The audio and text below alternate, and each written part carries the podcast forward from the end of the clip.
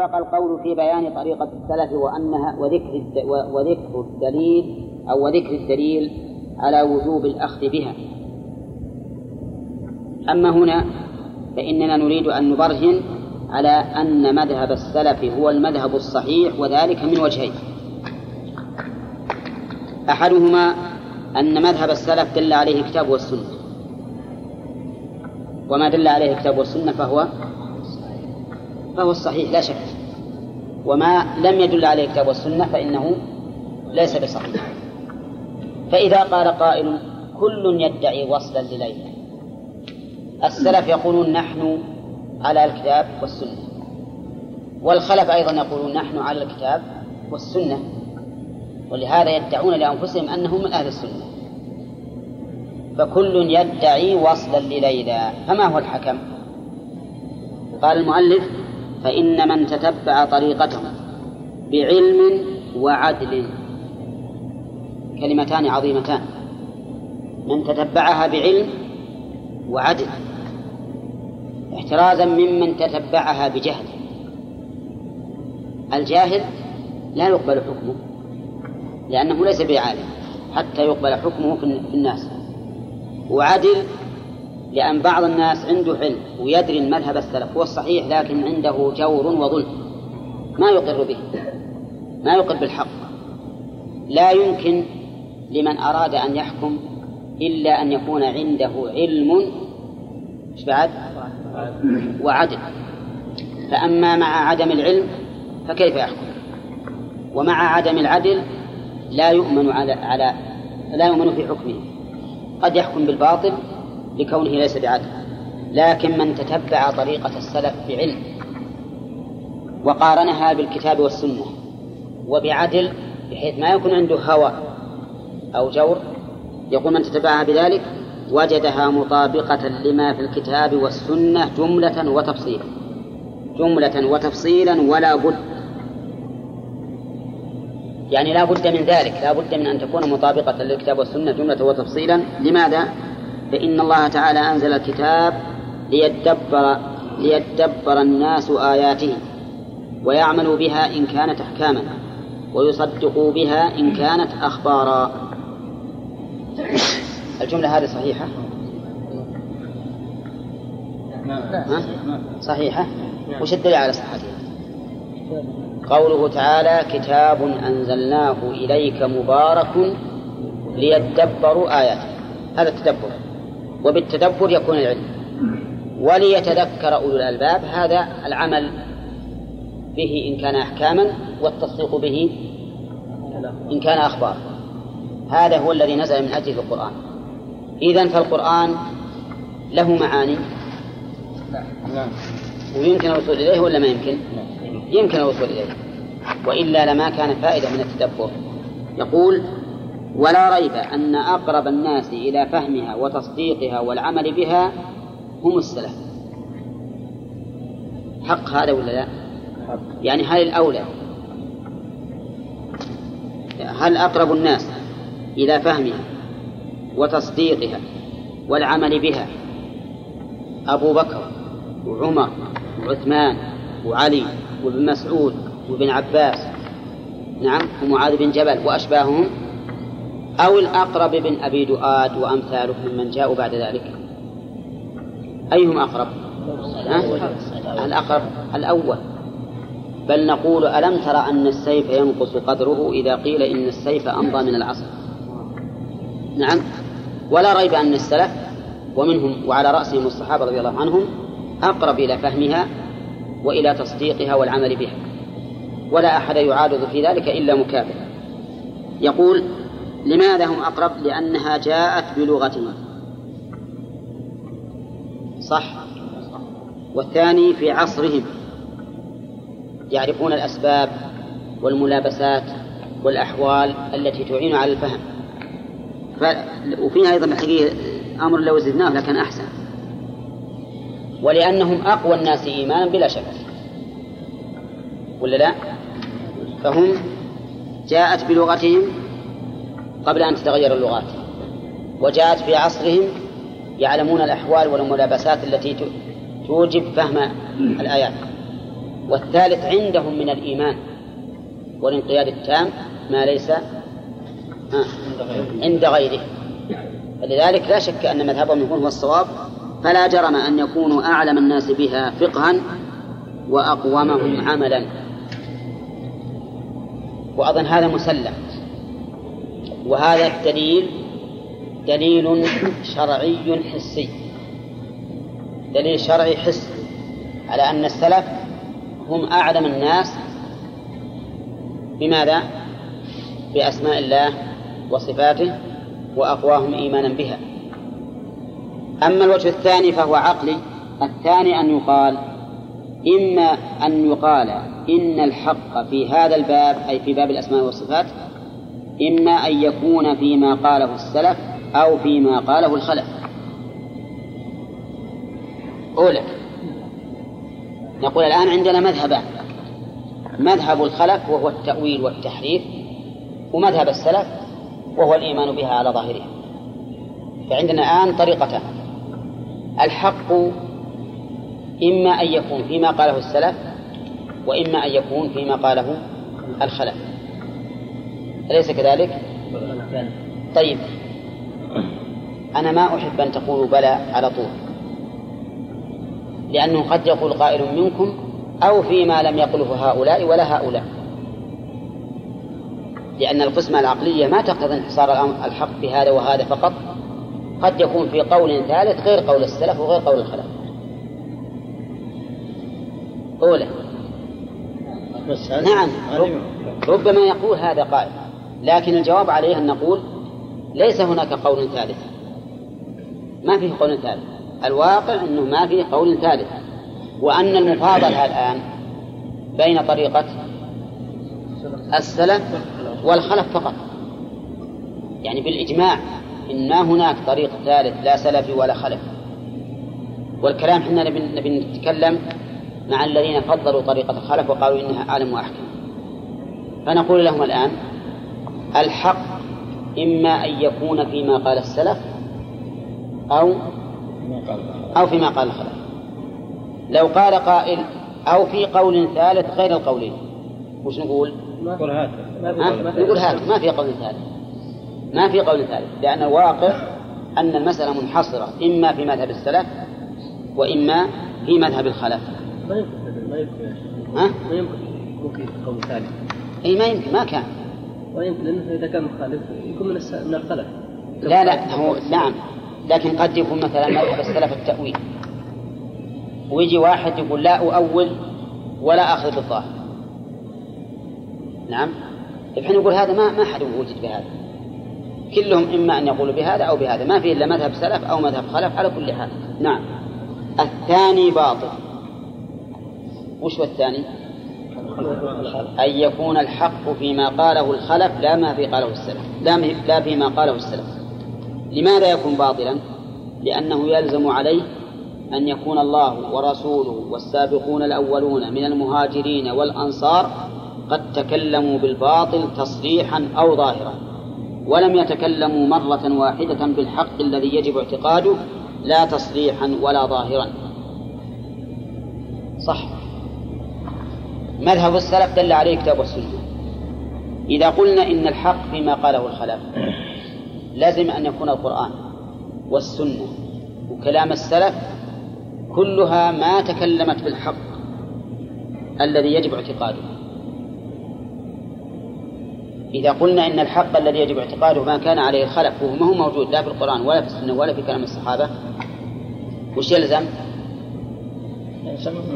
يلزم أنهم ما تكلموا بالحق لا القرآن ولا السنة ولا الصحابة. نعم؟ و... وإذا كانوا لم يتكلموا بالحق وقد تكلموا بالباطل لأنه ما ماذا بعد الحق إلا الضلال. إذا لم يتكلموا بالحق فقد تكلموا بالباطل. فيكون القرآن والسنة وكلام الصحابة مملوءا بالباطل خاليا من الحق. هل أحد يمكن أن تستقر له قدم على هذا اللازم؟ ها؟ هل أحد يمكنه أن تستقر له قدم على هذا اللازم؟ فيقول نعم أنا ألتزم أن القرآن والسنة وكلام الصحابة كله مملوء بالباطل خال من الحق. أحد يستقر على هذا؟ ما أحد يستقر. ولذلك لو أن أحد استقر قوله على هذا لكان لكان وجود الكتاب والسنة ضررا محضا في أصل الدين وترك الناس بلا كتاب ولا سنة خيرا لهم وأقوم وهذا ظاهر البطلان. أنتم فاهمين الصورة هذه زين؟ نقول لمن قال إن مذهب الخلف أعلم وأحكم تعال هذا مذهب السلف وهذا مذهب الخلف. الحق لا يخرج عنهما. أولى إما أن يكون فيما قاله السلف أو فيما قاله الخلف. إن تنزل معك إن قلت إنه فيما قاله الخلف وش يلزم على قولك؟ أن يكون الكتاب والسنة وكلام الصحابة وأئمة الأمة كله باطل لأنك ترى أن الحق في فيما سواه وأنهم لم يتكلموا مرة واحدة بالحق الذي يجب اعتقاده. أليس كذلك؟ إذا فما قيمة الكتاب والسنة الآن؟ لا قيمة ما هو لا قيمة لهم قيمتهما ضرر ضرر على الأمة. لأنه حصل بهما إثبات الباطل والخلو من الحق. فأصبح وجود الكتاب والسنة ضررا في أصل الدين الذي هو توحيد الله تعالى بأسمائه وصفاته. كذا؟ وأن ترك الناس بلا كتاب ولا سنة. أحسن. ما دام أنهم كلهم يثبتون الباطل ولا يقولون بالحق فكون الناس منها أسلم. ولا أظن مؤمنا بالله واليوم الآخر يستقر قدمه على هذا الأمر. أبدا. نعم. لو أن أحدا قال بهذا اللازم لأعلن على نفسه بالكفر. وهذا أمر واضح. يقول العلماء بطلان اللازم يدل على بطلان الملزوم. بطلان اللازم يدل على بطلان الملزوم. وإذا تبين لنا أن هذا اللازم باطل علمنا يقينا أن الملزوم وهو كون مذهب الخلف أعلم وأحكم ها؟ باطل. باطل بكل حال. ها؟ طيب. هذا هذان وجهان. الوجه الأول دليل حسي شرعي والوجه الثاني دليل عقلي نظري. ما حد يقدر يتخلص منه أبدا. هذا نعم.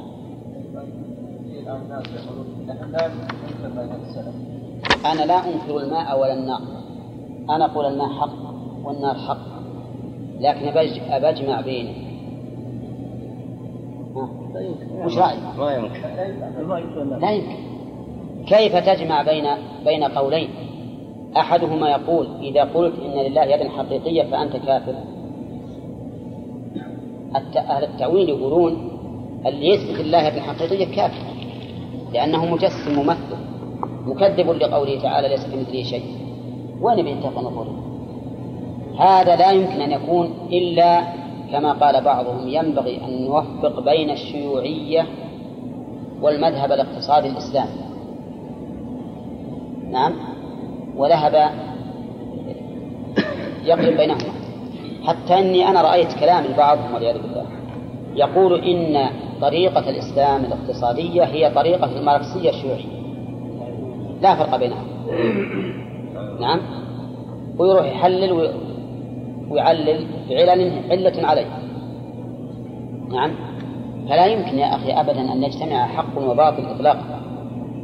بل إن الباء الحق عدو للباطل. بل نقذف بالحق على الباطل فيقبله. ها؟ يقبل وسامه ولا لا؟ ها؟ قول فيدمغه ضربة على الدماغ. وبعدين إذا دمغه يقعد يتلوى وربما يشفى لا فيدمغه فإذا هو زاهق. وليس بعد ميت زاهق على طول. نعم ولكم ولم ما تصل إذا لا يمكن أن يجتمع حق وباطل يا جماعة لا يلبس عليكم. لا يمكن أبدا أن يجتمع حق وباطل. الحق حق والباطل باطل. وكلاهما ضدان عدوان. كل منهما يحب أن يقضي على الآخر ولكن الغلبة مع من؟ مع الحق. يقذف به من هو على كل شيء قدير القوي المتين جل وعلا. يقذف بالحق على الباطل قذف رمي. فإذا هو؟ ها؟ فيدمغه. فإذا هو زاهق. ما أحسن هذا الضرب على الدماغ. فإذا هو زاهق إذا الفجائية. ما يبي ولا لحظة. حتى يذهب ويذهب. فإذا ما يمكن لا تفكر. هؤلاء الذين يقولون مثل هذا القول يريدون أن أن نداهنهم. ودوا لو تدهنوا فيدهنون. نعم. أو على الأقل يعني يريدون منا أحد أمرين. إما أن نوافقهم أو نداهنهم. وكلاهما لا يمكن. ما يمكن أبدا أن نداهن في الحق. الواجب على المؤمن أن يقول الحق ويقول لمن خالفه أنت مخطئ مهما كنت. ادخل بالحق وعلى العين والرأس وأنت أخونا وصاحبنا. ومع ذلك أيضا فإن بدعتك إذا لم تخرجك من الإيمان فأنت أخونا. لكن نقول أنت أخ خالفت الحق في هذا الأمر. نعم. شيخ نعم. عبارتهم في البداية من مذهب السلف أسلم. نعم. معناته أنهم ما هم مسلمين. يعني خلينا اسمع. هناك كتاب الآن. هذا وقد قال بعض الأغبياء. كلمة جيدة. بعض الأغبياء وترى هذا التعبير من تعبير شيخ الإسلام ابن تيمية. الكتاب هذا مختصر أو ملخص للفتوى. بعض الأغبياء. والغبي وش هو الغبي؟ اللي ما يعرف غبي. فهو فعيل إما بمعنى مفعول مغبا عنه الأمر وإما بمعنى أنه غابي خاف عن عن الأمور. ما يعرف الأمور. قال بعض الأغبياء طريقة السلف أسلم وطريقة الخلف أعلم وأحكم. شوف العبارة إذا قريتها قلت والله هذه عبارة محكمة جيدة. طريقة السلف أسلم. الحمد لله على السلام. لكن تجي طريقة الخلف أعلم وأحكم مشكلة. معناها أن طريقة السلف فيها جهل وسفه. جهل ضد العلم وسفه ضد الحكمة. نعم. وش منشأ هذا القول؟ يعني لابد أن هذا القول له منشأ. ما السبب الذي حملهم على أن يقولوا هذه الكلمة؟ الجائرة الكاذبة. منشأ أمران. أحدهما اعتقاد قائله أن الله ليس له ترى في جملة معترضة خلف اعتقاد قائله أن الله ليس له في نفس الأمر صفة حقيقية دلت عليها هذه النصوص. ها؟ العلم؟ اعتقاد قائله بسبب ما عنده من الشبهات الفاسدة. أن الله تعالى ليس له الأمر إيه أنا قلت لكم اتركوا الجملة معترضة نبي نعود عليها. السبب أن قائل هذا القول يعتقد أن الله ما له صفة حقيقية. دلت عليها النصوص. يعتقد أن الله ما له يد حقيقية. أن الله لم يستوي حقيقة على العرش. أن الله ليس له وجه حقيقي. أن الله ليس له عين حقيقية وما أشبه ذلك. هو يعتقد هذا.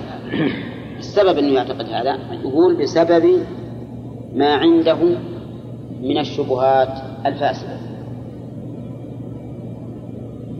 أظن واضح إن شاء الله الأمر؟ حطوا بالك هذا الذي قال إن طريقة الخلف أعلم وأحكم. ليش قال الكلام؟ قال لأني أعتقد أن الله ليس له صفة حقيقية دلت عليها النصوص. أعتقد أن الله لم يستوي حقيقة على العرش. أعتقد أن الله ليس له يد حقيقية. أعتقد أن الله ليس له عين حقيقية. أعتقد أن الله ليس له وجه حقيقي. نعم وهكذا. ويعتقد هذا الاعتقاد. عرفتم؟ هذا الاعتقاد صحيح ولا باطل؟ باطل. لماذا اعتقد هذا الاعتقاد؟ لأن عنده شبهة فاسدة.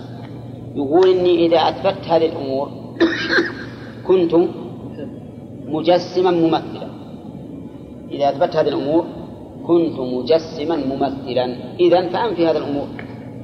لأن التجسيم والتمثيل باطل واللازم الباطل يدل على بطلان الملزوم. فلا أقر بذلك. عرفتم الآن السبب الأول؟ المنشأ الثاني اعتقاده أن طريقة السلف هي الإيمان بمجرد ألفاظ نصوص الصفات من غير إثبات معنى لها. ترى هذا اللي يفهمه؟ كثير من أهل التأويل يفهمون أن مذهب السلف الإيمان بمجرد الألفاظ بدون إثبات معنى. بدون إثبات معنى. يقول مذهب السلف يقول أنا أؤمن بأن بأن لله يد. وش معنى اليد؟ ما أقول شيء أقرأ باليدين مبسوطتان وبس أؤمن بأن الله استوى على العرش وش معنى استوى؟ ها؟ ما ما أدري ما أدري وش معنى استوى يظنون هذا مذهب السلف هل هذا صحيح؟ لو كان هذا مذهب السلف لوافقناهم على أن مذهب الخلف أعلم وأحكم لأن مذهب الخلف يقول أنا أدري وش معنى اليد معناها النعمة والقوة وأدري وش معنى استوى على العرش معناها استولى عليه وأدري وش معنى وجه, وجه ربك أي ثوابه وهكذا. واللي يدري عن المعنى أو اللي ما يدري عن المعنى أيهم أيهم أعلم؟ اللي يدري أعلم وأحكم. أعلم لأنه أثبت المعنى وأحكم لأنه رأى أنه ما يمكن أن الله يخاطبنا بألفاظ ما له معنى. المخاطبة بألفاظ ما له معنى وش يعتبر؟ سفه ولا حكمة؟ سفه. فلهذا يكون مذهب الخلف أعلم وأحكم. شوف هذا الاعتقاد الباطل مذهب السلف مو بهذا مذهب السلف. واحد قام يخاطب عند الناس ثم صعد المنبر فقال ألف باء تاء ثاء جيم حاء خاء دال دال راء والسلام عليكم. وش يقول في الخطبة دي؟ مؤثرة دي. طيب هذه ما لها معنى. هم يقولون إن الكلام في أسماء الله وصفاته عند أهل السنة عند السلف مثل هذا مثل ألف باء تاء ما له معنى. لا يمكن أن يتكلم السلف بمعناها إطلاقا. هذا رأيهم في أهل السلف في السلف. فإذا كانوا لا يعتقدون لله صفة حقيقية حتى يؤمنوا بها هم ولا يعتقدون أن السلف يثبتون معنى وش بقي طريقة الخلف؟ أعلم وأحكم لأنهم أثبتوا معاني ولم يثبتوا الحقائق التي يقول عنها هؤلاء إنها باطلة. ولهذا عندنا الآن ها؟ ها؟ نشوف الآن. بيجي كلام مؤلف. يقول أسلم لأنك إذا سألت إنسان عن شيء ما يدري عنه قال ما أدري. يسلم ولا ما يسلم؟ يسلم. هم يقول ما يدرون إيش معنى آيات الصفات فإذا قالوا والله ما ما, ما نثبت له معنى سلموا. اي نعم. ولكنه سنبين أن هذا خطأ. إذا قالوا إنكم تمتحون بمعنى لم نريد.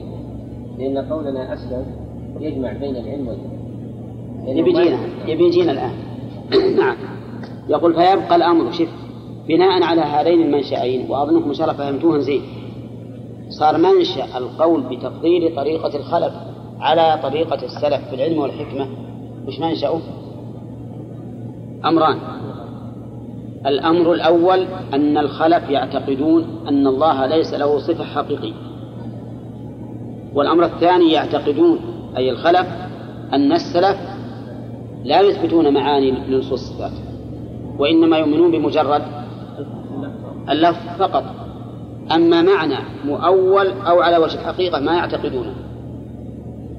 يبقى الأمر دائرا بين بين أن نؤمن بألفاظ جوفاء لا معنى لها وهذه طريقة السلف على زعمه وبين أن نثبت للنصوص معاني تخالف ظاهرها الدالة على إثبات الصفات لله وهذه هي طريقة الخلف ها؟ أن نثبت للنصوص معاني تخالف ظاهرها الدالة على إثبات صفات الله وهذه طريقة الخلف ولا ريب أن إثبات معاني النصوص أبلغ في العلم والحكمة من إثبات ألفاظ جوفاء ليس لها معنى. ومن ثم فضل هذا الغبي طريقة الخلف بالعلم والحكمة على طريقة السلف. يكفينا الصفحة هذه وأرجو أنكم تضبطوها تماما. نعم. وأن تحرصوا على هذه الأمور لأننا في زمن نخشى على أنفسنا من كثرة أهل التأويل في فيما بيننا الآن. أهل التأويل فيما بيننا الآن كثروا وصاروا يلبسون وصاروا يؤلفون بما يسمونه بالثقافة الإسلامية فإذا أتوا على مسألة الصفات قرروا تقريرا تاما مذهب أهل التأويل. في مدارسنا الآن بعض المعاهد ما هي التابعة لجماعة الإمام. تقرر هذا المذهب.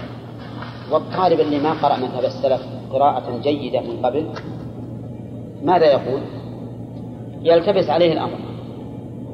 فيقف إما حيران ما يدري إلى هؤلاء أو إلى هؤلاء أو يقول ما علينا منكم لا أنتم ولا مجادلاتكم ما إحنا وش نبي نقرأ القرآن ونسكت.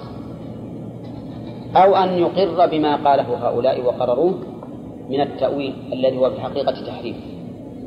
ولهذا أنا أحب منكم طلبة العلم أن تحرصوا على هذا الأمر بطلوع عناية.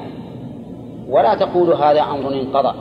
صحيح أننا في هذه البلاد قبل عشرات السنوات عندنا هذا الأمر لا يوجد ولا نسمع به ولا نعرفه إلا في بطون الكتب.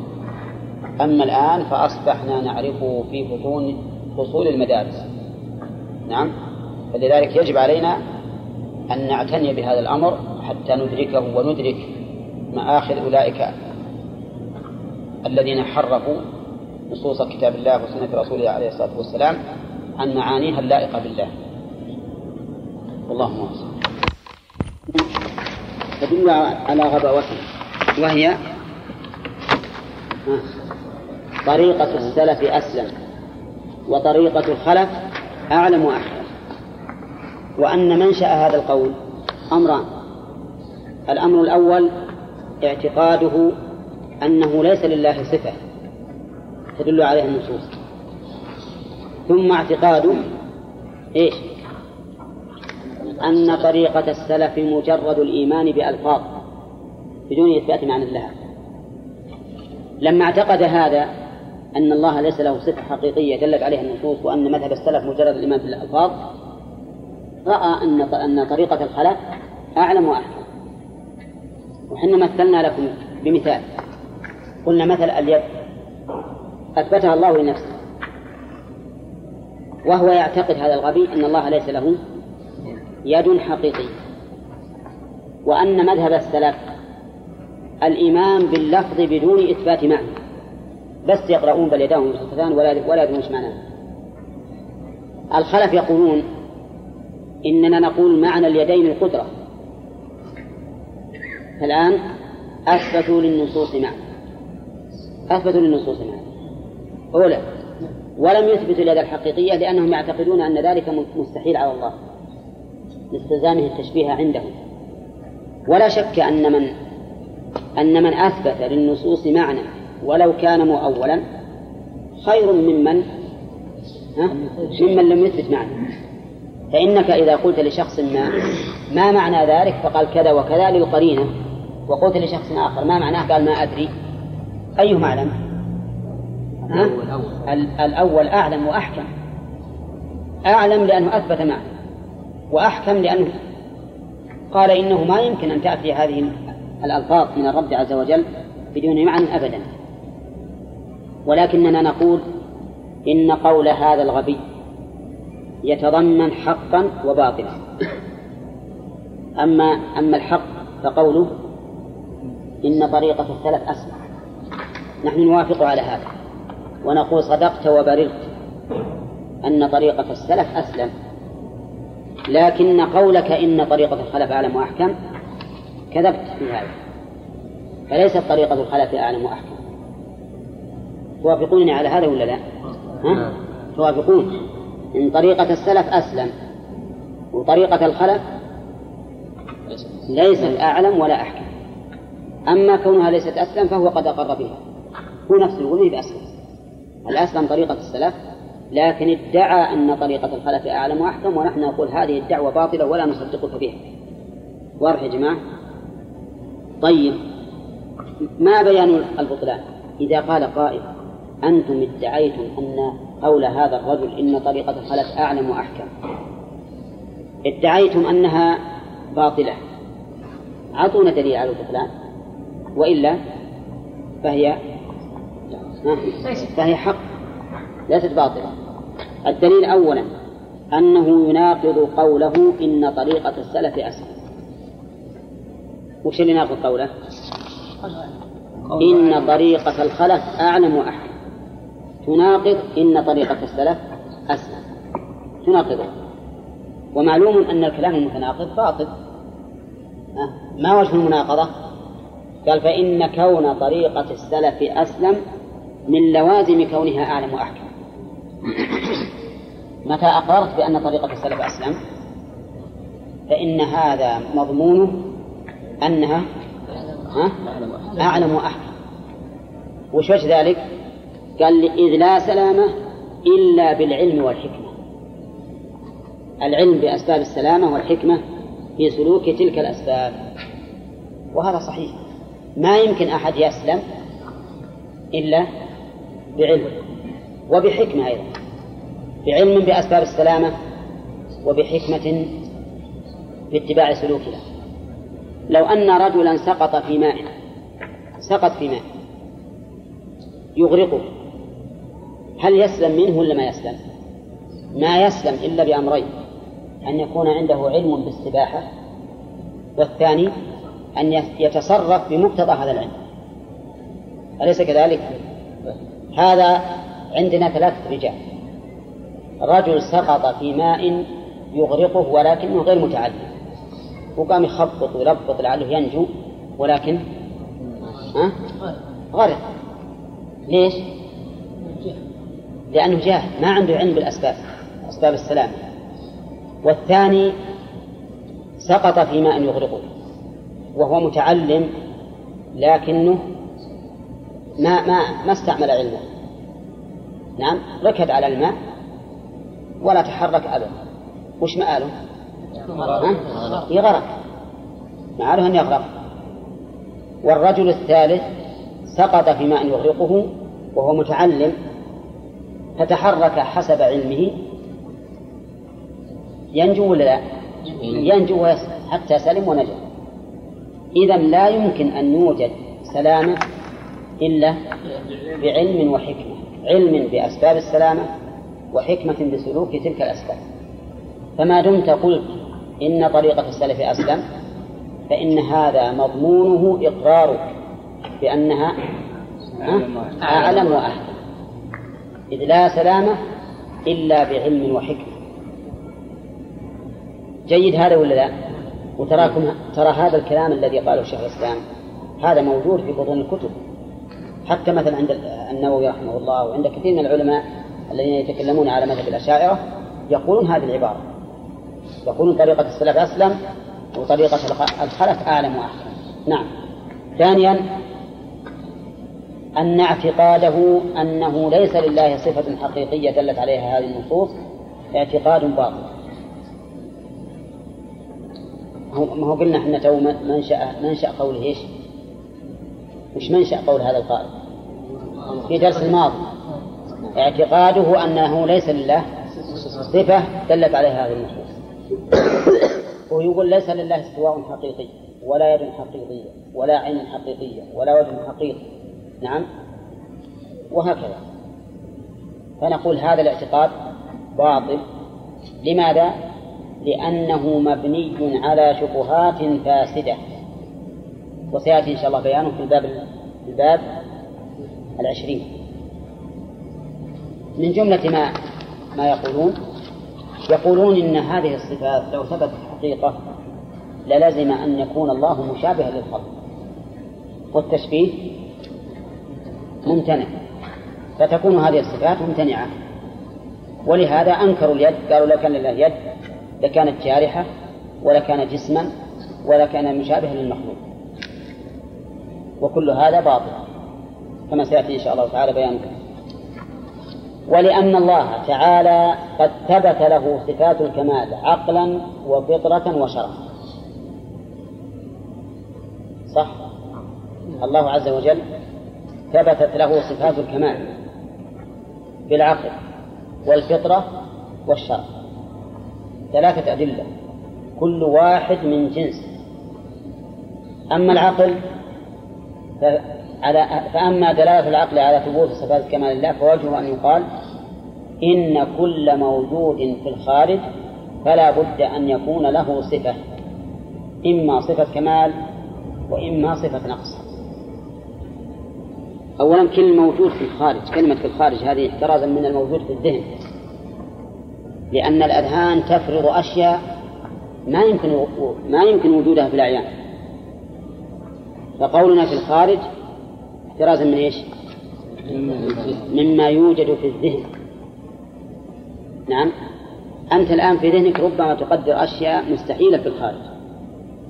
قد تقدر أن جمرة تلتهب في وسط ماء. في ذهنك. قول. ما يفرض الذهن هذا؟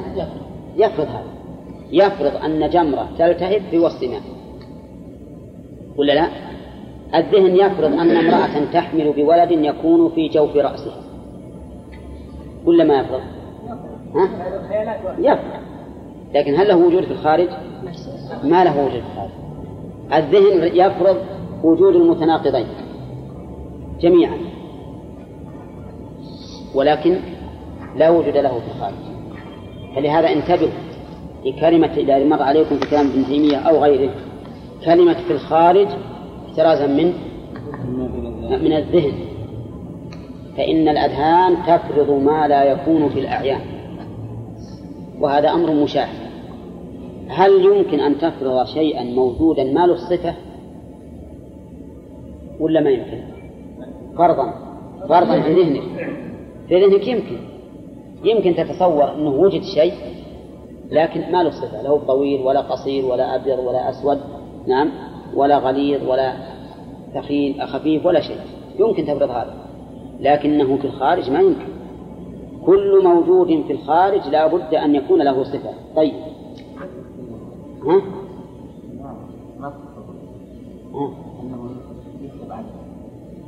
يفرض كل شيء. الذهن يفرض كل شيء. الآن مثلا نجيب المثال الأول اللي مثلناه وهو واضح. لو وضعت جمرة في ماء وش تكون؟ تطفى؟ ذهنك ما يفرض أنه يوجد جمرة. تتلهب في ماء ولا تطفى. الآن أنت ما يمكن يفرض ذهنك إن في سيارة رقت على الهواء. ها؟ سيارة. سيارة سيارة اللي معك الآن. شغلتها تقول سيارة على طول تمشي على الهواء. المهم تفرض هذا ولا لا؟ خلط بين الواقع والخوف. فرضا فرضا يعني. أنت ما تتخيل ما تتخيل أنتم الآن ما تتخيلون إن فيها الآن ألف طيارة فوقنا؟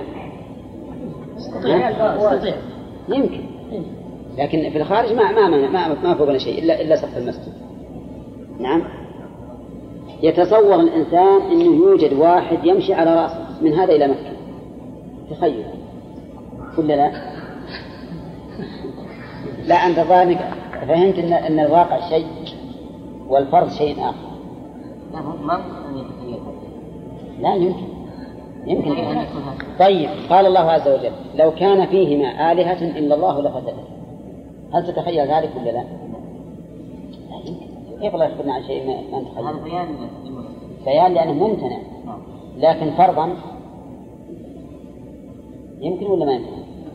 ها؟ فرضا لكن على سبيل الفرض ممتنع. لو كان ذلك لفسدت فتبين الآن الله صورنا شيء محال أنه يوجد في الخارج. لكن الذهن قد يتصور أن هناك إلهين. ذهنا. لكن واقعا ما فيجب أن نعرف أن الذهن يفرض أشياء لا يمكن أن توجد في الخارج. فهمت؟ ولو معناه أنه ما يفرض إلا الواقع. لا يفرض شيء ما يمكن يوجد أبدا. أين؟ الأمي يتخيل نفسه أنه عالم. وهو قد يكون أمنيا فيجلس جلسة مرة فيتخيل أو يتخيل أنه طيارة المهم من هذا شيء. المهم أن التخيل أنك تتخيل شيء موجود ما له صفة يمكن تتخيل هذا. لكن هل يوجد شيء أمامنا في الخارج ما له صفة؟ كل شيء موجود لا بد له كل شيء موجود لا بد له من صفة. لو لم يكن من صفته إلا أنه موجود. لكان كافيا. فنقول الآن هل الخالق موجود ولا غير موجود؟ نقول للذي ينكرون الصفات أول نسألكم يجب هل الرب موجود ولا لا؟ فسيقولون موجود. لو أنكروا وجود الرب كفر. نقول إذا كان موجودا فكل موجود فلا بد أن يكون متصفا بصفة. أولا نعم. يقدرون يقولون لا؟ ها؟ ما يقدرون. لأنهم لو قالوا لا قلنا أول ما يدمغ رؤوسكم صفة الوجود وأنتم الآن تقولون إنه موجود فمعنى موجود متصف بصفة الوجود فلا بد لكل موجود؟ من صفة أليس كذلك؟ قد يكون جسم وقد يكون غير جسم صح ولا لا؟ السواد والبياض والطول والقصر موجود وهو جسم ولا غير جسم؟ غير جسم. طيب وقد يكون جسما ثخينا أو جسما رقيقا. صح ولا لا؟ حديد جسم ثخين الزب ها؟ رقيق. فإذا كل موجود لا بد له من صفة. فإذا كان كذلك يقول فلا بد أن يكون له صفة. إما صفة كمال وإما صفة نقص الرب موجود فلا بد له اثنين من صفة إما صفة كمال وإما صفة نقص والثاني ما هو؟ صفة النقص باطل بالنسبة إلى الرب الكامل المستحق للعبادة. نعم الثاني باطل بالنسبة إلى الرب الكامل المستحق للعبادة وهو الله عز وجل. والرب من أسماء الله ولا لا؟ نعم. الرب من أسماء الله. قال النبي عليه الصلاة والسلام أما الركوع فعظموا فيه الرب. وهو في صحيح مسلم. عظموا فيه الرب. إذا نقول النقص بالنسبة إلى الله ممتنع لا يمكن. فإذا ولذلك استدل الله تعالى على بطلان ألوهية الأصنام باتصافها بصفات النقص والعجز. بكونها لا تسمع ولا تبصر ولا تنفع ولا تضر ولا تخلق ولا تنصر. أليس كذلك؟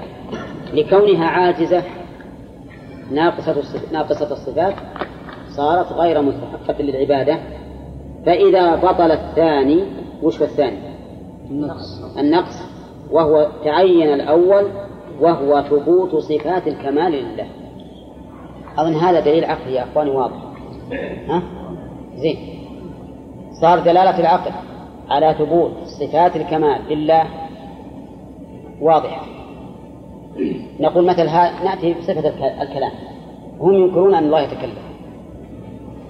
نقول لهم هل صفة الكمال الكلام كمال ولا نقص؟ ها؟ كمال. لا شك فيه.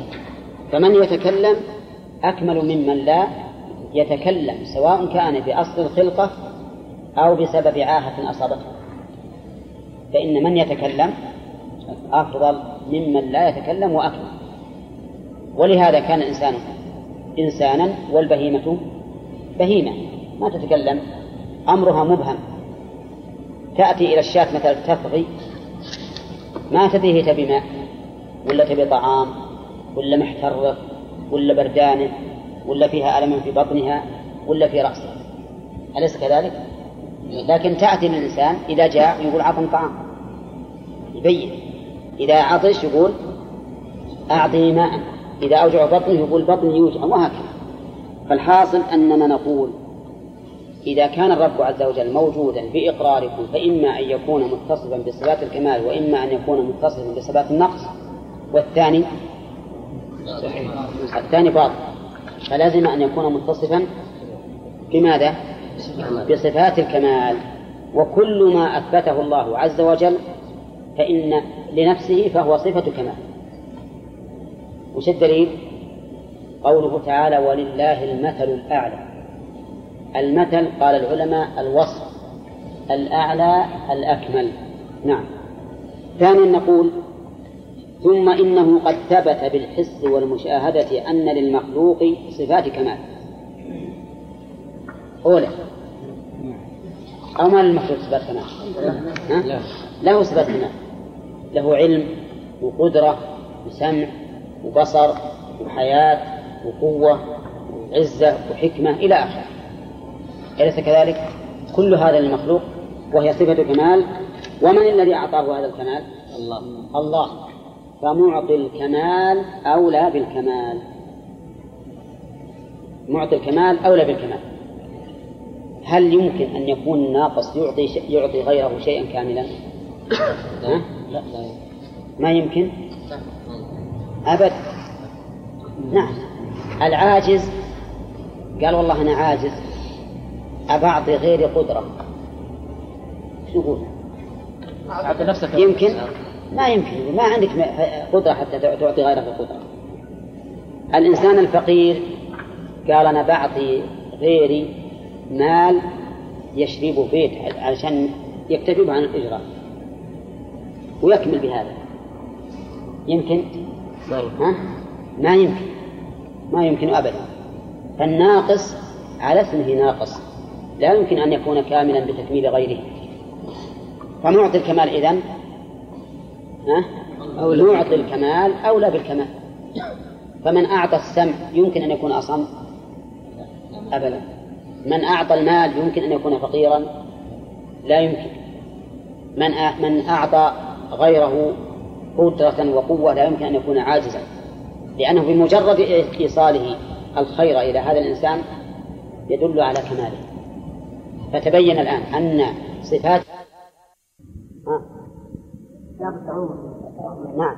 كل موجود لا بد له من صفة إما صفة كمال وإما صفة نقص وهذا يسميه العلماء في المجادلة والمناظرة يسمونه الصبر والتقسيم. الصبر والتقسيم بمعنى أنك تردد الشيء بين أمرين لا ثالث لهما مثلا وتلزم الخصم بأن يقول بأحدهما. الصبر والتقسيم يقول الآن لا يخلو كل موجود لا بد له من صفة وأنتم تقرون بأن الله موجود لا بد له من صفة. إما صفة كمال وإما صفة نقص. وصفة النقص ممتنعة عليه فتعين أن يثبت له صفة الكمال. الثاني طريق الأولى أن نقول هذه المخلوقات هي خلق الله عز وجل. وفيها كمال ولا لا؟ ها؟ فيها كمال. ومعطي الكمال أولى بالكمال. إذ أنه من المعقول أو من المعلوم بالعقل. أن الناقص لا يكمل غيره. فما من فما من أحد كمل غيره إلا وهو أكمل منه. وهذه وهذا دليل واضح. لو لم يكن من كماله إلا إعطاء الكمال لغيره لكان ذلك كافيا في ثبوت الكمال له. طيب. نعم. بالنسبة للوجه الأول. نعم. ها؟ نعم. هل المنكرين ينكرون الصفات كلها يعني يقول يصرحون أنه لا صفات له أو ينكرون الصفات لا هم هم قسمين. منهم من ينكر جميع الصفات مثل الجهمية ينكرون جميع الصفات. ومنهم من ينكر بعض الصفات بل أكثر الصفات ويثبتون صفات معينة فقط. فالأشاعرة مثلا ما يثبتون من صفات الله إلا سبعا فقط والباقي كله. يعني ما له حصر صفات الله عز وجل ومع ذلك ينكرون. جميع الصفات الخبرية كل الصفات الخبرية وكل الصفات الفعلية الاختيارية كلها ينكرونها نعم. هل ينكرون الصفات اللي إحنا اللي واردة في القرآن؟ ينكرون كل صفة حتى السمع والبصر والكلام ينكرونها هذه واردة. يريدون أن ينكرون ينكرونها نعم لكن قد يقولون نقول إحنا ما ننكر الصفات كلها إحنا نفترض له صفات أخرى غير هذه. إيه، هم يقولون ننكر هذه الصفات الموجودة. هذه الصفات الموجودة ينكرونها وغيرها؟ وش غيرها؟ إذا كانوا ينكرون الموجود فاللي ما اللي ما أثبت من باب أولى. حنا أيضا ما أهل السنة والجماعة ما يثبتون شيء لم يثبته الله والنبي. معروف. لا توقف فيه. نعم. باقي على باقي شوي بالدرس يقول وأما دلالة الفطرة على ثبوت صفات الكمال لله. دلالة الفطرة فلأن النفوس السليمة مجبولة ومفطورة على محبة الله وتعظيمه وعبادته. كل قلب سليم وفطرة سليمة فإنها مفطورة على محبة الله وعلى تعظيمه وعلى عبادته. قال الله عز وجل تسبح له السماوات السبع والأرض ومن فيهن وإن من شيء إلا يسبح بحمده ولكن لا تفقهون تسبيحه. إذا كل شيء يتعبد لله. ها؟ نعم. ولله يسجد من في السماوات ومن في الأرض والشمس والقمر والنجوم والجبال والشجر والدواب وكثير من الناس. فكل فالنفوس الفطر السليمة مجبولة على محبة الله وعلى تعظيمه وعلى عبادته. ولهذا ثبت في الحديث القدسي أن الله يقول إني خلقت عبادي حنفاء فاجتالتهم الشياطين. فخبث النفس والفطرة طارئ ولا أصلي؟ طارئ. إذا الفطر السليمة مجبولة على أن تحب خالقها وعلى أن تعظمه وعلى أن تعبده. كل مولود يولد على الفطرة ولكن هل تحب وتعظم وتعبد إلا من عرفت أنه متصف بصفات الكمال لا قدر ربوبيته وألوهيته الجواب؟ لا. الجواب لا. لا يمكن أن تحب وأن تعظم وأن تعبد إلا من عرفت أنه متصف بصفات الكمال من أجل أن تعبده بها. ولذلك إبراهيم عليه الصلاة والسلام قال لأبيه يا أبت لم تعبد؟ إيه؟ ما لا يسمع ولا يبصر ولا يغني عنك شيئا. وقال لقومه أفتعبدون من دون الله؟ ما لا ينفعكم شيئا ولا يضركم. فإذا ما يمكن أن تعبد النفوس إلا من عرفت أنه متصف بالصفات التي يستحق بها أن يعبد. وهذا أمر ظاهر. عندما تقول يا رب اغفر لي فأنت مؤمن بالربوبية ومؤمن بأنه يغفر ومؤمن بأنه يعلم ومؤمن بأنه يسمع دعاءك ومؤمن بأنه بأنه قادر على أن يجيب مطلوبك. أليس كذلك؟ لولا هذا ما دعوت ما دعوت الله. إذا فالنفوس مجبولة على هذا الشيء. انظر إلى النفوس إذا إذا النفوس إذا خلت من الشوائب حتى نفوس الكفر. إذا إذا ضل عنهم ما كانوا يفترون من يدعون في الشدائد؟ ها؟ يدعون الله مخلصين له الدين لأن جميع الشوائب تتمزق في هذه الحال فترجع الفطرة إلى أصلها وهو دعاء الله عز وجل وحده. لا شريك له. ومعلوم أنهم لا يدعون الله في حال الضراء إلا وهم يعلمون أنه قادر ها؟ على كشفها وعلى إزالتها وإلا لعد ذلك عبثا منه. فتبين بهذا أن الفطرة تدل على أن الله تعالى متصف بماذا؟ بصفات الكمال اللائقة به. نعم. وأما دلالة الشرع على ثبوت صفات الكمال لله فأكثر من أن تحصر. مثل قوله تعالى هو الله الذي لا إله إلا هو عالم الغيب والشهادة هو الرحمن الرحيم. هو الله الذي لا إله إلا هو الملك القدوس. السلام المؤمن المهيمن العزيز الجبار المتكبر. سبحان الله عما يشركون. هو الله الخالق البارئ المصور. له ما في السماوات والأرض. لا. له الأسماء الحسنى. يسبح له ما في السماوات والأرض وهو العزيز الحكيم. فإن قلت هذه أسماء. وأنت تريد أن تثبت الصفات. فما الجواب؟ كل اسم فهو مطمن لصفة. ولا عكس. كل اسم متضمن لصفة ولا عكس. يعني ليس كل صفة متضمنة لاسم. لكن كل اسم فإنه متضمن لصفة. ولهذا سبق لنا في التقرير أن الأسماء لا يتم الإيمان بها إلا بأمور ثلاثة إن كانت متعدية وبأمرين إن كانت لازمة. ما هي الأمور الثلاثة بيت؟ كل اسم ما يتم الإيمان به إلا بثبوت بإثبات ثلاثة أشياء.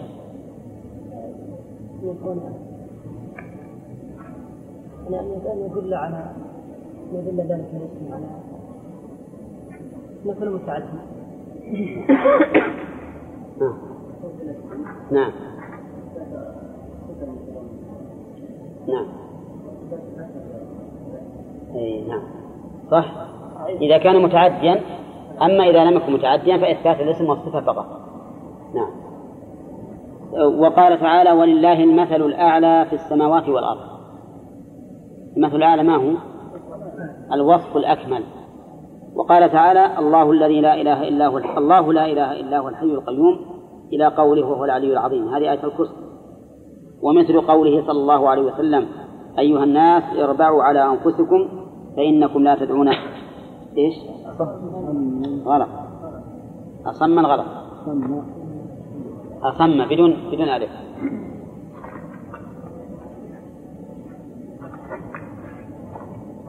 أصم ولا غائبا إنما تدعون سميعا بصيرا قريبا إن الذي تدعونه أقرب إلى أحدكم من عنق راحلته فهنا أثبت صفات الله عز وجل. إلى غير ذلك من الآيات والأحاديث. فتبين الآن يا أخوان أن اعتقاد هذا الرجل الذي يقول إن طريقة السلف أسلم وطريقة الخلف أعلم وأحكم أن اعتقاده أن لله أنه ليس لله صفة اعتقاد باطل. ما الذي دل على بطلانه؟ العقل والفطرة. والشرع والله أعلم. وعلى آله وأصحابه أجمعين. تقدم لنا أن قول الغبي إن طريقة السلف أسلم وطريقة الخلف أعلم وأحكم قول باطل. الأول من, من وجوه. الأول أنه متناقض. وجه التناقض أنه متى حكم بأنها أسلم؟ لازم أن تكون أعلم وأحكم. لأنه ما في سلامة إلا بالعلم والحكمة. ثانيا أنه إنما قال هذا القول بناء على أن الله ليس له صفة تدل على هذه النصوص.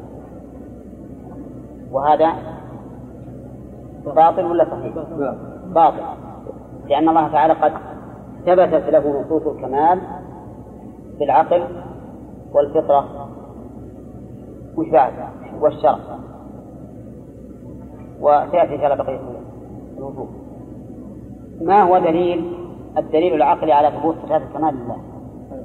إي نعم ما هو الدليل العقلي على ثبوت صفات الكمال لله؟ إي نعم قد السلف مجرد الإيمان بألفاظ النصوص بغير إثبات معناها اعتقاد باطل ويعتقد أن السلف يؤمنون بألفاظ النصوص ولا يدرون معناها.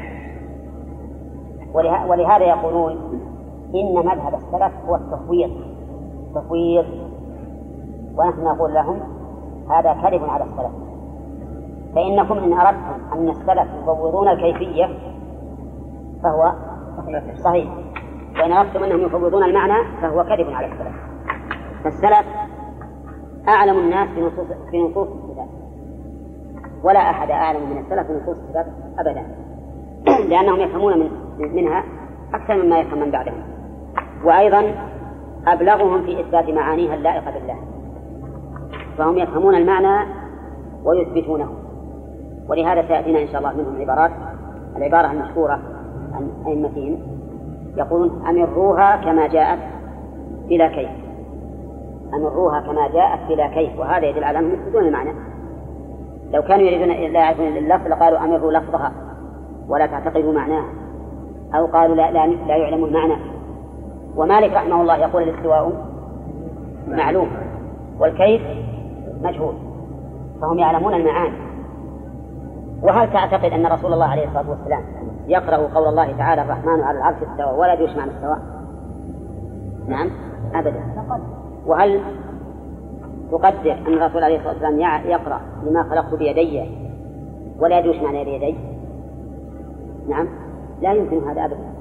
وكذلك الخلفاء الراشدون وكذلك الصحابة والتابعون وأئمة الأمة بعدهم كلهم لا بد أن يكونوا عالمين بمعاني آيات الصفات إذا كان إذا كنا نقول لا يمكن أن يقرأوا قول الله تعالى يا أيها الذين آمنوا إذا قمتم إلى الصلاة فاغسلوا وجوهكم وأيديكم المرافق وهم لا يعلمون المعنى فإننا نقول إذا كان هذا ممتنعا فامتناع أن لا يعلموا معنى قوله الرحمن على السواء من باب أولى مع وهذا أمر يقين أنهم يعلمون معنى إذا قمتم إلى الصلاة فاغسلوا وجوهكم. أو ما يعلمون. يعلمون. وقد طبقوها فعلا. فهم يتوضؤون على حسب ما تدل عليه هذه الآية الكريمة.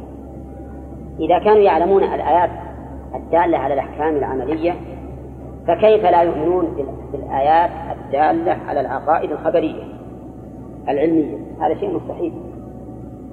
إذا السلف يؤمنون يعرفون معاني آيات الصفات وأحاديثها ويؤمنون بها ولا لا؟ نعم. ويثبتونها لكنهم يتبرؤون من شيئين وهما التمثيل والتكييف. نعم. الوجه الرابع أن السلف هم ورثة الأنبياء والمرسلين. فقد تلقوا علومهم من ينبوع الرسالة الإلهية وحقائق الإيمان. مسلم ولا لا؟ نعم. السلف وعلى رأسهم الصحابة. من أين تلقوا علمهم في في باب أسماء الله وصفاته؟ من الكتاب والسنة من رسول الله عليه الصلاة والسلام. من الكتاب والسنة. أما أولئك الخلف فقد تلقوا ما عندهم. نعم. شوف السلف قلنا تلقوا علومهم والخلف قلنا تلقوا ما عندهم. لأن اللي عندهم علوم هي جهل في الواقع. هي جهل. ليست علوما حقيقية بخلاف السلف تلقوا ما عندهم منين؟ من المجوس والمشركين وضلال اليهود واليونان. ونعلم هذا مما سيأتي إن شاء الله تعالى في بيان مقالة استمداد أهل التعطيل استمداد أهل التعطيل. مقالة أهل التعطيل مستمدة من هذه الأصناف. وبئس الأصناف. المجوس والمشركين وضلال اليهود واليونان. لأن كما سيأتي إن شاء الله تعالى أكثر ما دخل على أهل على هذه هذه الأمة التعطيل من كتب اليونان التي عربها المأمون. ولهذا قال شيخ الإسلام لا أظن أن الله تعالى يغفل المأمون عما أدخله على الأمة من فساد العقيدة. لأن البلاء كل البلاء فيما عربه من كتب اليونان. حتى أنه قيل أنه يؤتى إليه الكتاب ويزنه ذهبا يزن ذهب يحط في كفة ذهب وفي كفة هذا الكتاب ويعطي صاحبه هذا الذهب. حرصا على تعريف كتب اليونان. ولكنها ضرت الأمة. ضرت الأمة ضرا عظيما.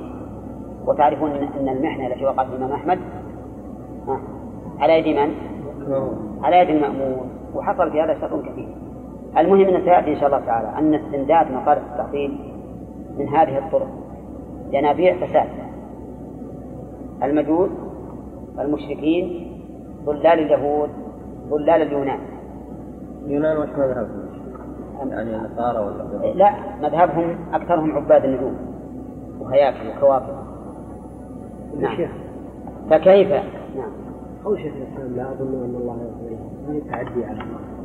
لا ما قال ما يعني الرجل الذي قال لا أظن أن يغفر الله قال لا لا لكن حلف قال والله لا يغفر له. فلان لكن هذا قال لا أظن. فرق بين الإنسان يقول ما أظن لأن جرمه عظيم هو المأمون جرم عظيم. والإنسان اللي يقول ما أظن ما هو مثل اللي يحلف ما يصير. بينهما فرق. عليه المأمون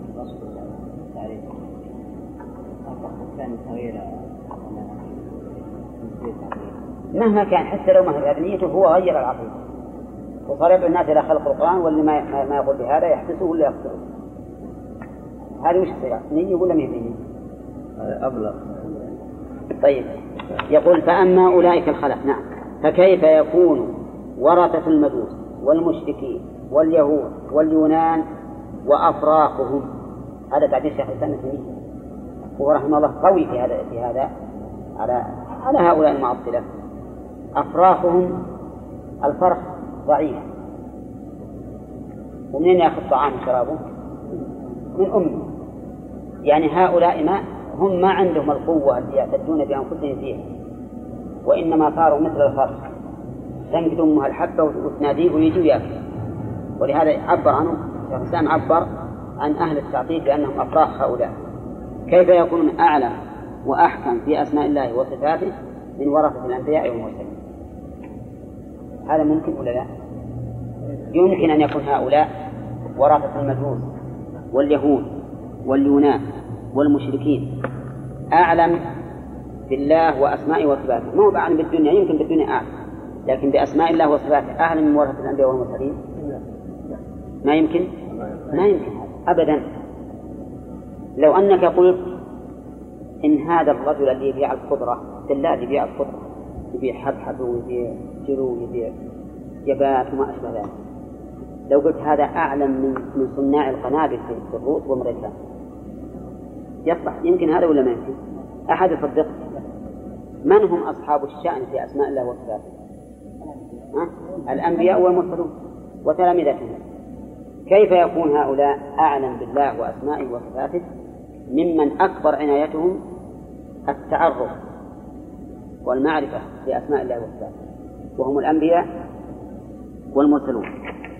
الوجه الخامس أن هؤلاء وهذا من أشدها الوجه الخامس.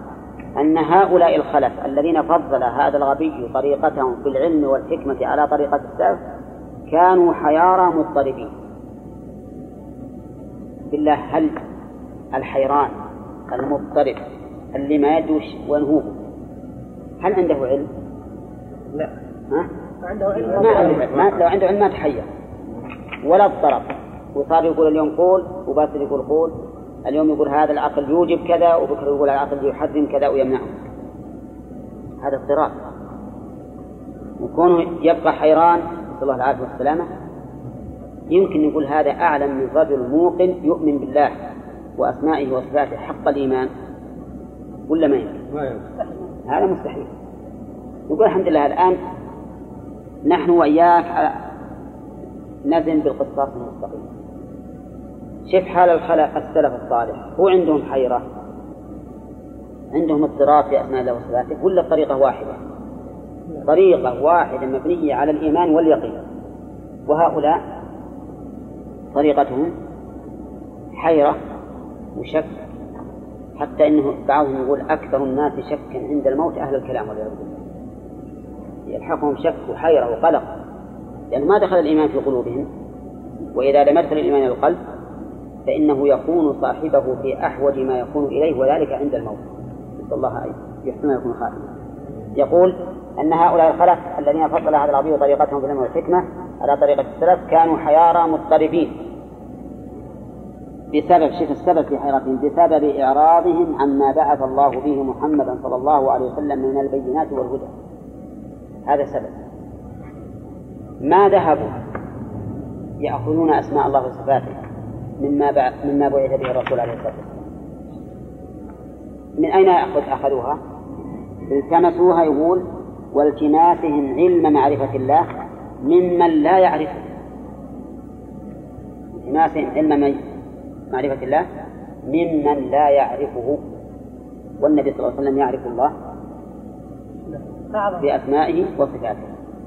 وخلفاؤه وأئمة أمته كذلك. خذ معرفة الله بأسمائه وصفاته من من كتاب الله وسنة رسوله. لا تأخذها مما قال فلان وقال فلان من هؤلاء الذين لا يعرفون الله بإقرارهم على أنفسهم. نعم. أعتقد أن الرجل لو جاء إلى شخص أعمى لم يخرج من البلد وقال دلني على طريق مكة. يكون صواب؟ لا. ها؟ رجل جاء إلى رجل أعمى ما خرج عن البلد. قال له جزاك الله خير ودي تدلن على طريق مكة. يصلح هذا ولا لا؟ يضيع وياه ما يصلح. لكن لو جاء إلى رجل بسيط في الطرق عارف متردد وقال له طريق مكة اخرج من من هذا البلد. وإذا وصلت إلى كذا فامضي يمينا أو شمالا. وهكذا حتى بين لك كأنما يشاهده. أيهما أحق بأن تطلب معرفة مكة طريق مكة منه؟ الأخير بلا شك. نعم هذا يقول يعرف يريدون معرفة الله ممن لا يعرفه بإقراره على نفسه وشهادة الأمة عليه. حتى قال الرازي وهو من رؤسائه من رؤساء أهل الكلام. الرازي معروف الفخر الرازي. يقولون فخر الدين الرازي. هذا من أئمة المتكلمين. يقول مبينا ما ينتهي إليه أمرهم نهاية إقدام العقول عقال. إذا صار نهاية العقال؟ ربط. خلاص. ما تتحرك يمينا ولا شمالا هذه نهاية إقدام العقول. الإنسان اللي يريد أن يعرف الله بعقله ينتهي به الأمر إلى أن يقف حيران.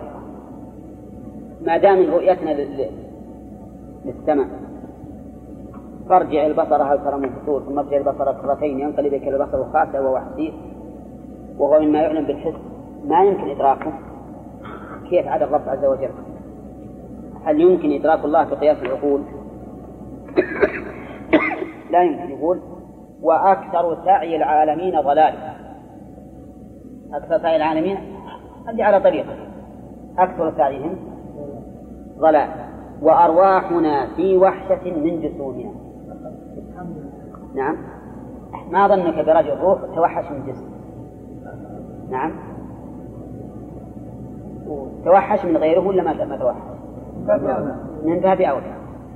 وغاية دنيانا أذى ووبال أعوذ بالله. ولم نكتسب ولم نستفد من بحثنا طول عمرنا سوى أن جمعنا فيه قيل وقال. حصيلة جيدة.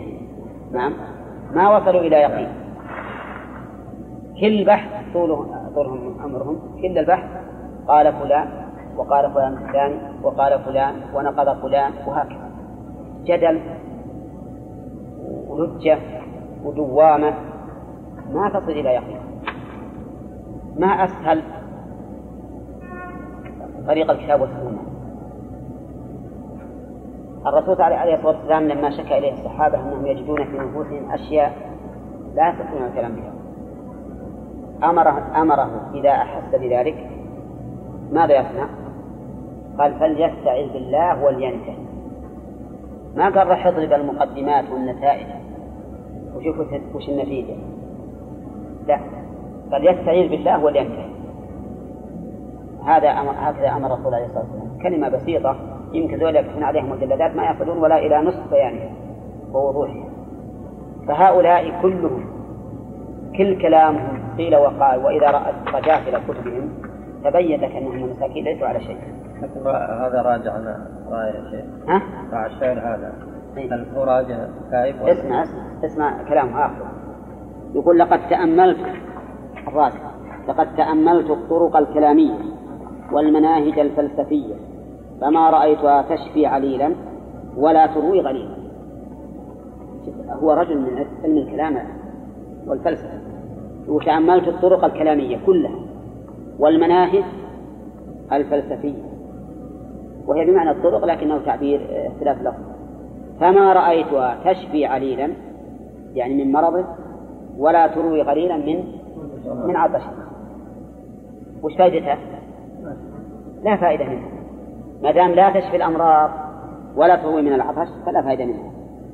الآن انتقل ورأيت أقرب الطرق طريقة القرآن. أقرأ في الإثبات الرحمن على العرش. استوى فأثبت. إيش؟ الاستواء على العرش. إليه يصعد الكلم الطيب فأثبت العلو. وأقرأ في النفي ليس كمثله شيء فأثبت فأنفي. المماثلة. ولا يحيطون به علما فأنفي التكليف واضح؟ وهذا طريقة سليمة. الرحمن على العرش استوى. نعم. إليه يصعد الكلم الطيب. إذا أين هذا العرش؟ فوق. فوق كل شيء. وإليه يصعد الكلم الطيب. دليل على علوه سبحانه وتعالى. أثبت أن الله مستو على عرشه. علي بذاته على خلقه. هل هذا الاستواء معلوم الكيفية؟ لا وش الدليل؟ ولا يحيطون به علما. ولا يحيطون به علما. هل هو مماثل لاستوائنا على السرير والبهيمة؟ لا. لقوله ليس كمثله شيء. يعني أربع كلمات تثبت لك هذه العقيدة التي ذهب هؤلاء الناس إلى إثباتها ونفيها مرة. نعم. والتوقف فيها مرة أخرى. لكن هذه طريقة سليمة وهكذا يجب في جميع الصفات. ولا تستوحش يا أخي مما وصف الله به نفسه. لا تقول هذا يستلم كذا هذا يقتضي كذا. ما دام الله أثبته لنفسه والكلام بين وواضح لا تستوحش منه أبدا. ولهذا لما أضاف الله إلى نفسه ما لا يليق به بينه. في الحديث القدسي أن الله يقول للعبد يوم القيامة يا عبدي استطعمتك فلم تطعمني. استطعمتك فلم تطعمني. استسقيتك فلم تسقني مرضت فلم تعد تعود. كل هذه هل تليق بالله؟ لا. ها؟ لا. ما تليق. ولهذا بينها الله عز وجل في نفس الحديث. فقال أما علمت أن عبدي فلان استطعمك فلم تطعمه أما إنك لو أطعمته لوجدت ذلك عندي أما علمت أن عبدي فلان استسقاك ولم تسقه أما إنك لو سقيته لوجدت ذلك عندي أما علمت أن عبدي فلان مرض فلم تعد أما علمت أنه لو مرض لوجدتني عنده. ها؟ لو عدته لوجدتني عنده. ما قال وجدت ذلك عندي؟ قال لوجدتني عنده. وفرق بين هذا واللي قبله. المهم لما كان هذا الحديث ظاهره لا يليق بالله هل تركه الله مغفلا؟ لا بل بينه إذا ناخذ من هذا أن كل نص ورد في صفات الله ولم يكن له تأويل من عند الله أو من عند رسوله فهو إيش؟ على ظاهره على ما يليق بالله لا نكيف ولا نمثل. قوله لو وجدتني عنده يا شيخ. نعم. على شيء يعني وش معنى؟ معناها أن الله سبحانه وتعالى عند المكثر المكثرة في قلوبهم عند الضعفاء. فهذا المريض لما كان ضعيفا كان الله سبحانه وتعالى عنده يعني باللطف والرحمة والمغفرة وما أشبه ذلك. نعم؟ أي معلوم. يعني ما يمكن أن يكون الله بذاته عند هذا الرجل وهو في السماء. ولا ولا شيء من المخلوقات يحيط به سبحانه وتعالى. نعم. نقول أولنا لأنه ما هل تعتقد أن الله عز وجل وهو أعظم من كل شيء يمكن أن يكون في هذه الحجرة؟ ما يخالف على طريقتنا. نقول إنه عنده لكنه لازم أن يكون في الحجرة بل يجب أنه ليس في الحجرة. هنا الله في كل مكان ولا علمه ها؟ الله في كل مكان ولا علمه لا لا الله في السماء. ليس في كل مكان. ولا يمكن أن يكون في كل مكان. لكنه يعلم ما في كل مكان. يعلم ما في كل مكان. يعني وجدتني عنده وهو في السماء. المعنى أن الله عز وجل يكون عنده رحمة لهؤلاء المرضى أكثر من غيره. وكل من كان أشد افتقاره الله كان الله إليه أقرب نعم يقول انتهى كلامه فكيف تكون طريقة هؤلاء الحيارى ومن جرب مثل تجربتي عرف مثل معرفتي. ها؟ شوف الرجل الآن قال اللي جرب مثل تجربتي يعرف مثل معرفتي وش يعرف؟ أن هؤلاء ليس عندهم شيء. لم يستفيدوا إلا قيل وقال. ما استفادوا شيئا. إذا كان هذه شهادة من هذا الرجل الذي يعتبر إماما في الكلام والفلسفة تبين أنها لا خير فيها ولهذا قال شيخ الإسلام عن علم المنطق إنني أعلم أن علم المنطق لا يحتاج إليه الذكي ولا يكفر به البليد. لأنه صعب على البليد. والذكي ليس بحاجة إليه. نعم. اي ظاهر هذا أنه كافر.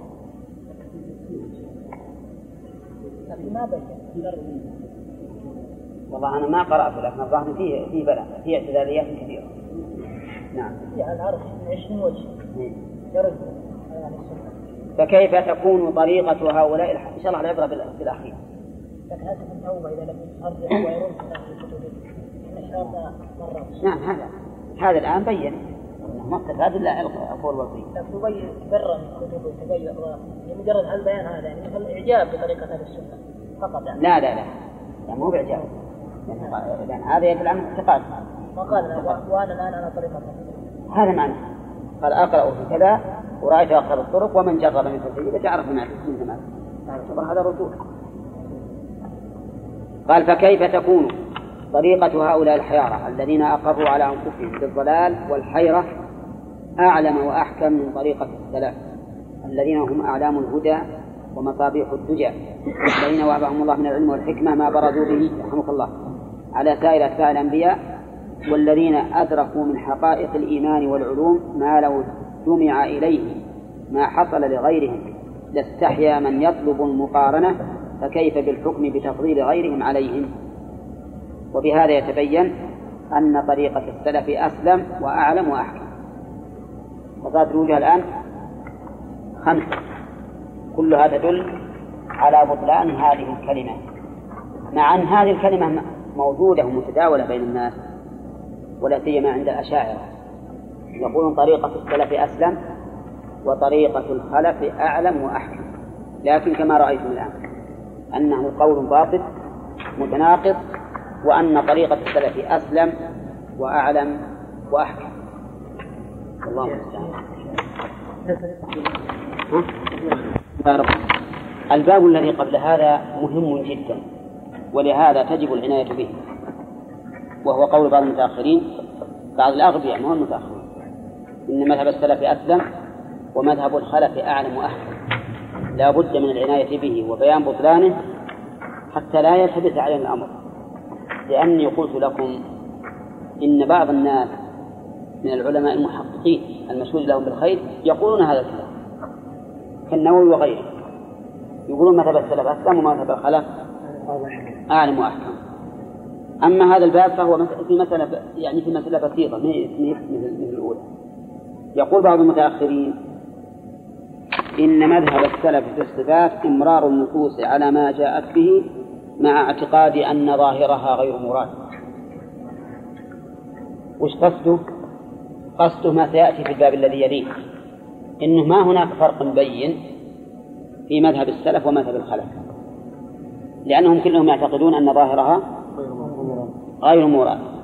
لكن السلف يسكتون على رأيه وأولئك يعينون.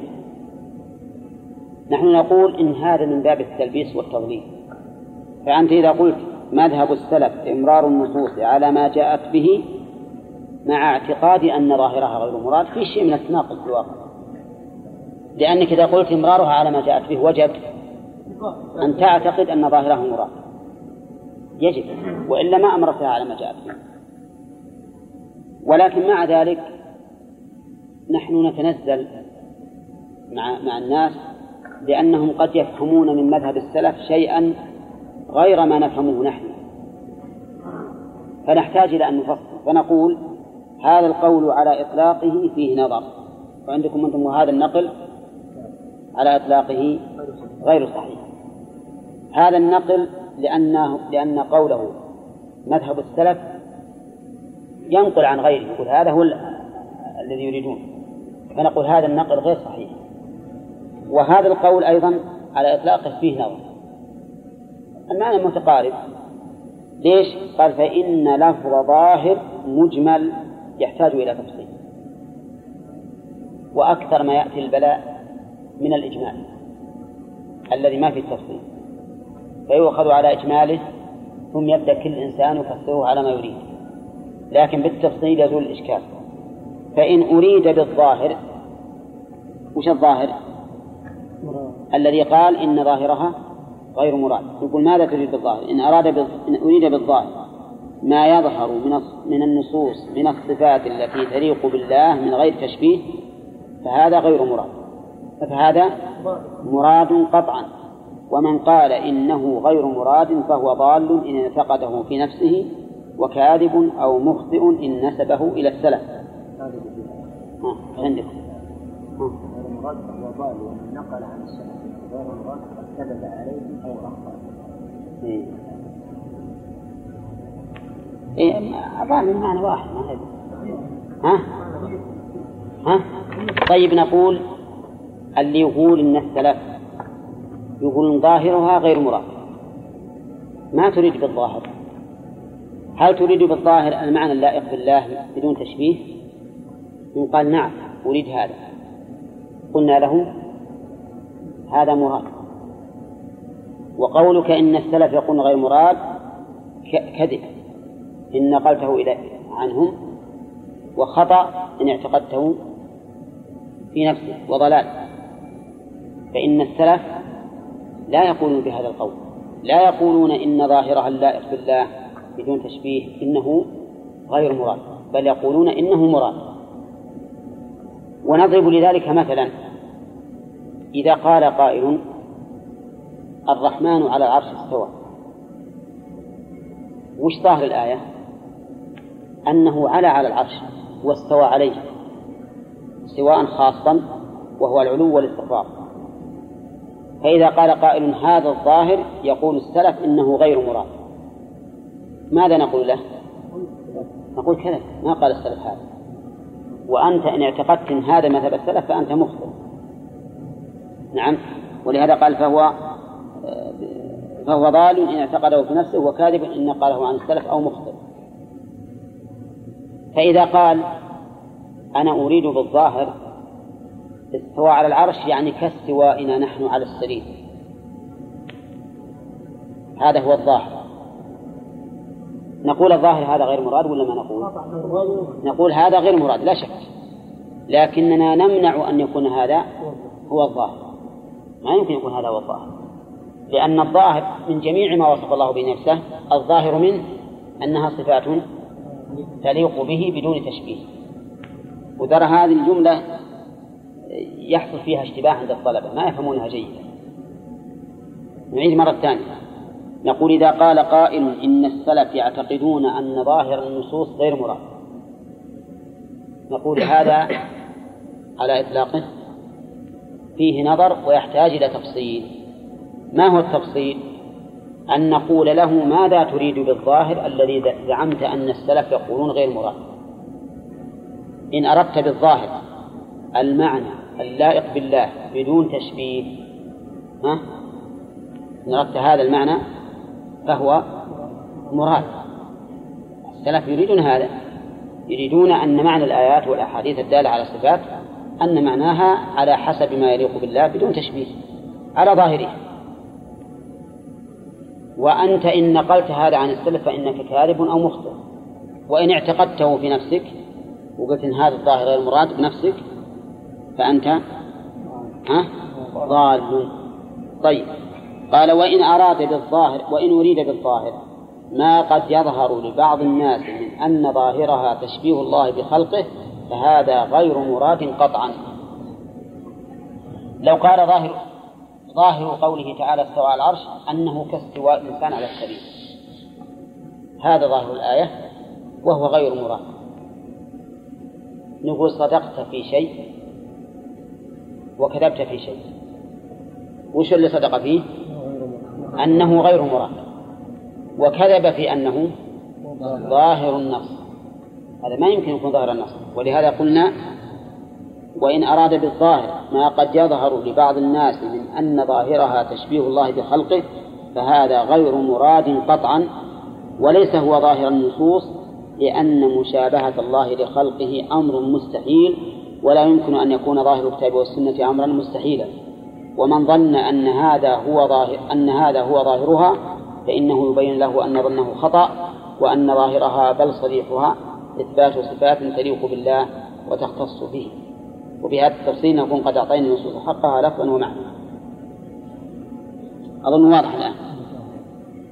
طيب لو قال قائل قوله تعالى لما خلقت بيدي ظاهره إثبات يد حقيقية تليق بالله وهو غير مراد.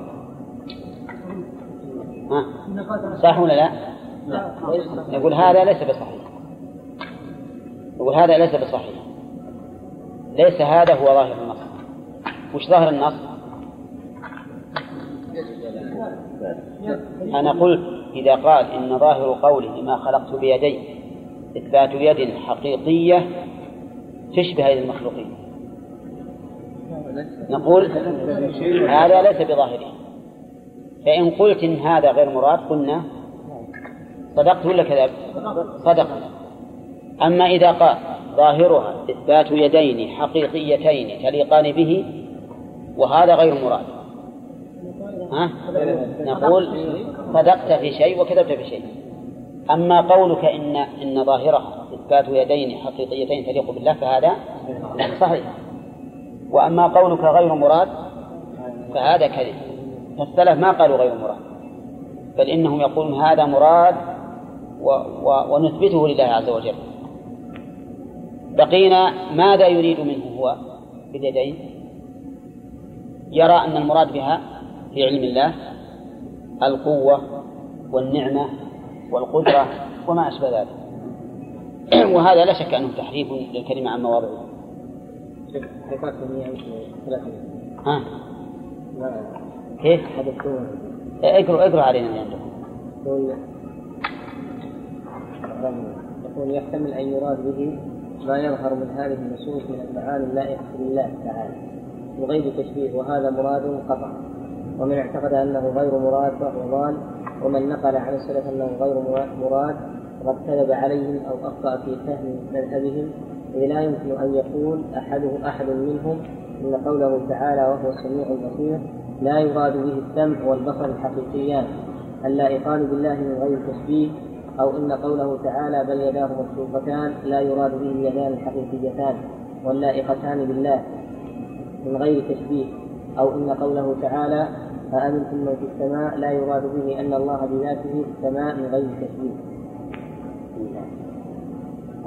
هذا زدنا فيه الأمثلة. هذه أمثلة طيب الأخير؟ توضح ها؟ هذه الأخيرة. هذه الأخيرة. طيب الباب السادس في لبس الحق بالباطل من بعض المتأخرين. قال بعض المتأخرين إنه لا فرق بين مذهب السلف ومذهب المؤولين في نصوص الصفات. نعم. وهذا القول كقول من يقول إنه لا فرق بين الجمرة والثلجة. نعم؟ وبينهما فرق. قول. ثلجة باردة والجمرة حارة ساخنة طيب. هؤلاء يقولون لا فرق بين مذهب السلف ومذهب المؤولين. فمذهب السلف كمذهب المعتزلة. وكمذهب الأشاعرة وغيرهم من أهل التأويل. لماذا؟ قال فإن الكل اتفقوا على أن الآيات والأحاديث لا تدل على صفات الله. بالله. هذا من أكثر ما يصير. يقول الكل من يعني بالكل؟ السلف وأهل التأويل. اتفقوا على أن الآيات والأحاديث لا تدل على صفات الله. فقولها الرحمن على على على العرش استوى ما تدل على صفة الاستواء. وقوله لما خلقت بيدي ما تدل على صفة اليدين. وقوله أأمنتم من في السماء ما تدل على صفة العلو. ولكن المتأولون رأوا المصلحة في تأويلها لمسيس الحاجة إليه وعينوا المراد. وأما السلف فأمسكوا عن التعيين